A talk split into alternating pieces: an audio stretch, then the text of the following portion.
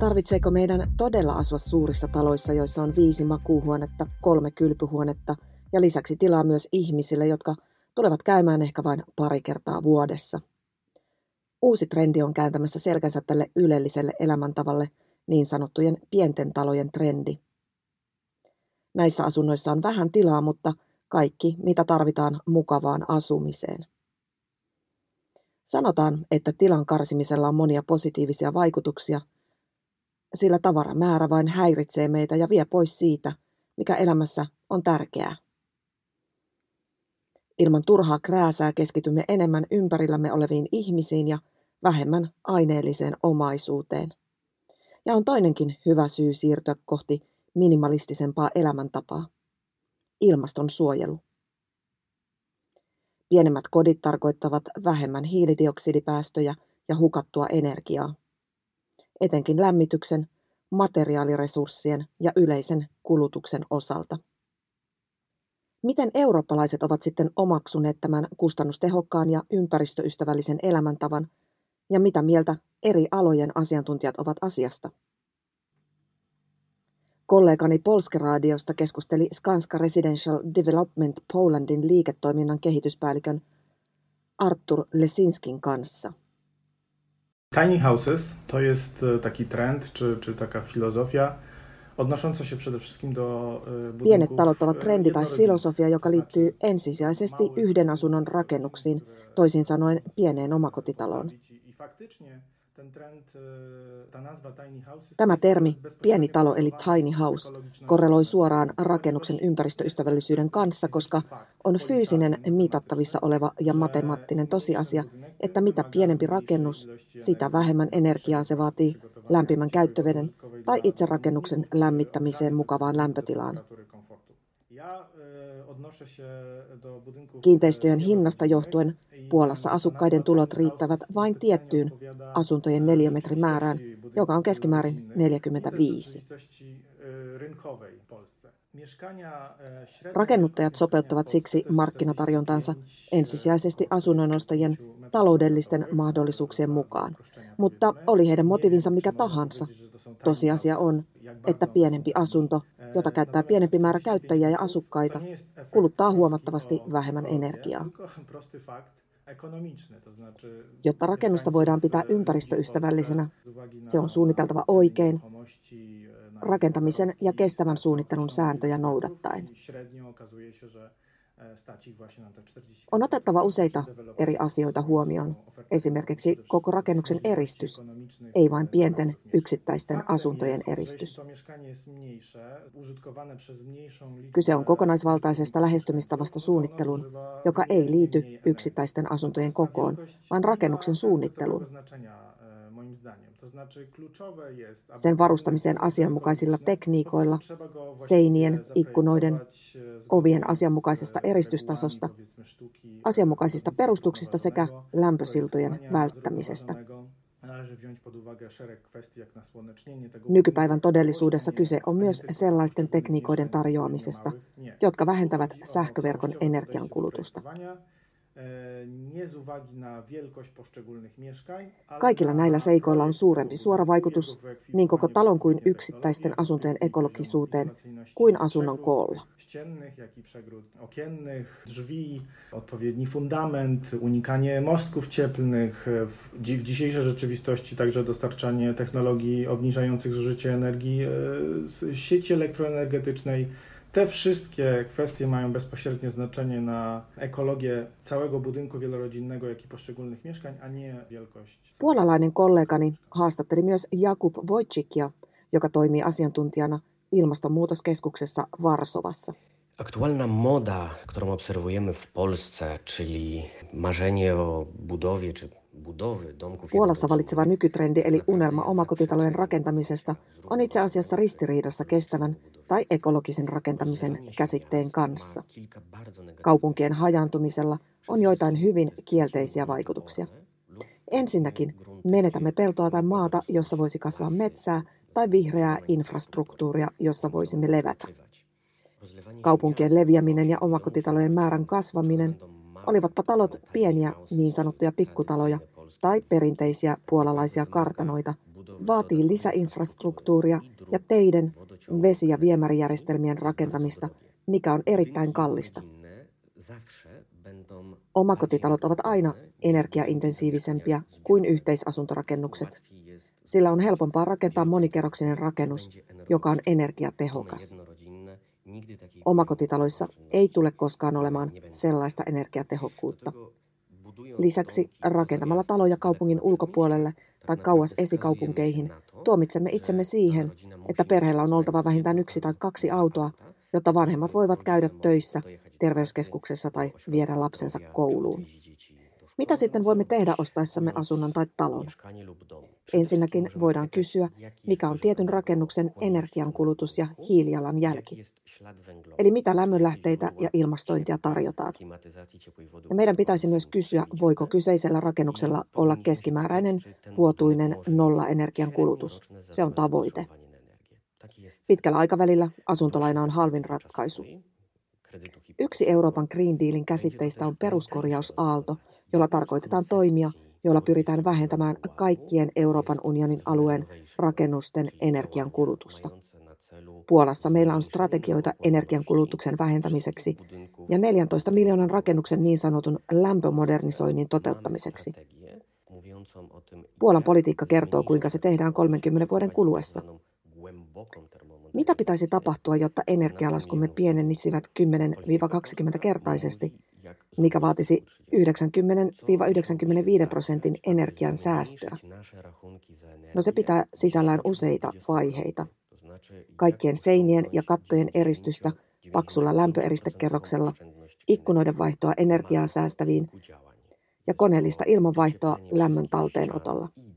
Vasta kun rakennuksen energian tarvetta on vähennetty, kannattaa harkita uusiutuvien energialähteiden hankkimista. Ensin pitää siis eristää koko rakennus, seinät, katto ja ikkunat, ja vaihtaa perinteinen painovoimainen ilmanvaihto koneelliseen ilmanvaihtoon lämmön talteenotolla, ja vasta sitten miettiä, asennetaanko lämpöpumppu, aurinkopaneelit vai muita uusiutuvia energialähteitä. ściany, dach, okna. Później wymienić wentylację tradycyjną grawitacyjną na wentylację mechaniczną z odzyskiem ciepła i w kolejnym kroku zastanowić się, czy zainstalować pompę ciepła, czy solary lub inne źródła energii odnawialnej. Kun monet Euroopan maat, kuten Tanska, Ranska, Iso-Britannia ja Saksa, alkavat omaksua pienen asumisen edut, pienistä taloista on nopeasti tulossa pätevä vaihtoehto perinteiselle asumiselle – Euroopassa pientalojen rakentamista koskevat määräykset ovat tiukemmat kuin esimerkiksi Yhdysvalloissa, mutta koska kaikenlainen uudisrakentaminen aiheuttaa kuitenkin ympäristövahinkoja, miten voimme rajoittaa näiden joka puolelle nousevien miniasuntojen vaikutuksia? Hollantilaiset arkkitehdit ovat löytäneet mielenkiintoisen lähestymistavan, joka minimoi saastuttamisen. Hollantilaiset arkkitehdit käyttävät jättiläismaista 3D-tulostinta rakentaessaan prototyyppitaloa – ja pyrkivät siten avaamaan tietä kestävälle, ympäristöystävälliselle rakentamisen tulevaisuudelle. He aloittivat talon rakentamisen vuonna 2014 ja prototyyppiseinät voidaan jo nähdä ja uteliaat vierat voivat niitä jo käydä myös koskettamassa paikan päällä. Talon rakenteissa on käytetty vahvasti kasviöljypohjaista muovia, jonka hankkeen käynnistänyt Hans Vermeulen sanoo olevan jätteetön ja ympäristöystävällinen. Ajatuksena on, että nämä kodit voidaan helposti purkaa osiin ja koota takaisin toiseen paikkaan, jos niiden asukkaat haluavat muuttaa. Vermeolle myöntää, että tämä 3D-talo ei ole välttämättä kodeista kaunein, mutta hän näkee sen tulevaisuuden ympäristörakentamisen edelläkävijänä. Mutta entäs sitten Suomen tilanne pienten talojen suhteen? Rakennusliike Havon kasvujohtaja Jouni Pitkänen on huomannut, että suomalaiset ovat ottaneet minitalot varsin hyvin vastaan. Vaikuttaa siltä, että aika pitkään ihmiset on viestinyt erilaisissa kyselyissä ja tutkimuksissa, että yli 70 prosenttia suomalaisista haluaisi asua omassa talossa, erillistalossa ja, ja se, että se talo on tämmöinen niin kuin kooltaan pieni, niin se sopii monelle ja tietyllä tavalla se ajatus siitä, että, että välttämättä ei tarvitse ostaa niin kallista tai taloa, jossa on neljät enemmän kuin omat tarpeet vaatii, niin, niin, niin se kiinnostaa monia. Valintaperusteina suomalaiset tuntuvat pitävän pienempiä kuluja ja ekologisuutta. Joo, kyllä se selkeästi on niin, että, että siinä tota, niin kuin pienessä talossa ihmiset äh, haluaa toisaalta niin kuin välttää ylimääräisiä neliöitä, koska ne aiheuttaa ylimääräisiä asumisen kuluja, mutta myös niin, että, että se, tota, äh, ne ylimääräiset neliöt aiheuttaa haluttaa suuremman asumisen hiilijalanjäljen. Että se, on, se on monelle merkityksellinen kysymys ja, ja tota, sitten se käytännössä myös tarkoittaa sitä, että, että pystyy satsaamaan niin kuin laadukkaasti tiettyihin asioihin, mitkä itse kokee tärkeänä, eikä, eikä tarvitse niin sanotusti ostaa siinä paketissa monenlaista muutakin. Mutta meillä, mikä nousee jonkun verran esiin tuolla, että kun me tehdään tuollaiselle niin teräsperustukselle, meillä ei käytetä betonia perustuksessa, joka on sitten taas hiilijälkinäkökulmasta merkityksellinen, se on noin puolet, puolet pienempi se hiilijalanjälki. Niin tämä on meillä, meillä niin kuin tyypillisesti, joka nousee monissa keskustelussa esille. Mä luulen, että kun näitä on tehty vähän silleen niin kuin kotinikkaриratkaisuina jo jonkun aikaa erinäköisiä tämmöisiä niin kuin asuntovaunumallista lähetty tekemään pyörille liikkuviin ja, ja tuota, sitä kautta sitten somevoiman kautta tämä, tämä niin kuin tietoisuus siitä, että äh, niin kuin talon ei tarvi olla 124 tai 184, niin, niin, niin se yhä useampi ihminen on, on havahtunut siihen ja sitten on lähdetty kysymään, että no voisiko saada, saada pienempiä asuntoja. Ja, ja sitten toinen on se, että se niin kuin, niillä ihmisillä, joilla on, on mahdollisuus valita erinäistä syistä se, että ne ei välttämättä halua asua kaupunkien keskustassa, niin sitten se ajatusta muuttaisi kaupungin keskustasta kerrostaloon niin kuin, ää, väljempään ympäröihin, niin, ympäröihin, niin se ei taas sitten niin kuin, houkuta, kun ajatus olisi siinä, että mulla voisi olla vähän omaa pihaa ja, ja omat seinät, että jollain se kokemus siitä, että, että mulla on vähän enemmän omaa rauhaa, niin, niin mä luulen, että se on, se on niin kuin merkittävä asia. Tietenkin tässä nyt viimeisen kahden vuoden aikana tämä korona-aika on vaikuttanut siihen, että, että taas niin kuin se kokemus siitä, että jos itsellä on ää, tota, niin kuin tartunta tai, tai on epäily siitä, niin sitten se, että, että mä voin olla vaan siinä oman asunnon neljöiden sisällä, niin, niin sillä on, on vaikutusta. No sitten yksi sellainen asia, mikä on mulle tullut vastaan useamman kerran on, on se, että vaikka se asuisi tosi pienessä yksiössä kerrostalossa, niin siinä se hiljaa jälki, siis se kokemus siitä, että kun siinä kerrostalossa niitä yhteisiä tiloja on rappukäytäviä, poraskuylyjä ja muita, joita lämmitetään ja muuta, niin se sinällään kuitenkin on ekologisesti kohtuullisen kuormittavaa. Että jos mä voisin asua omassa kodissa, omassa talossa ja, ja sitten kokea sen hyvän oman tunnon siitä, että se mun asumisen hiilijalanjälki on pieni, niin tällä tavalla tämän tyyppiset kysymykset monilla ihmisillä on nyt noussut pintaan tai, tai sitä keskustelua on käyty tai haettu vaihtoehtoja sille perinteiselle tavalle asua tai, tai tuota etsiä asuntoja. Ja mä luulen, että näistä se, se tämä kokonaisuus koostuu. Mutta mitä nämä pienet talot sitten maksavat?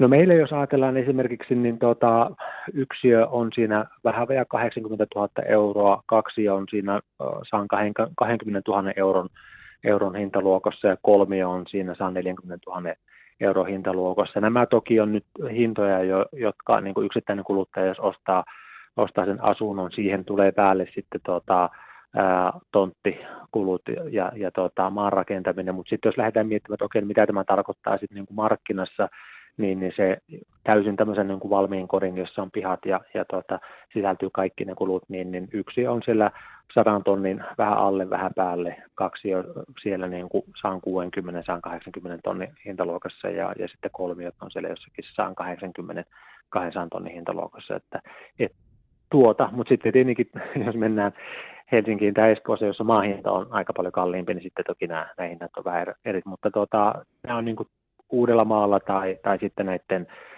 Turku, Tampere, Oulu tyyppisten kaupunkien läheisyydessä. Pienempään siirtyminen on selvästi yksi tapa saavuttaa ympäristöhyötyjä.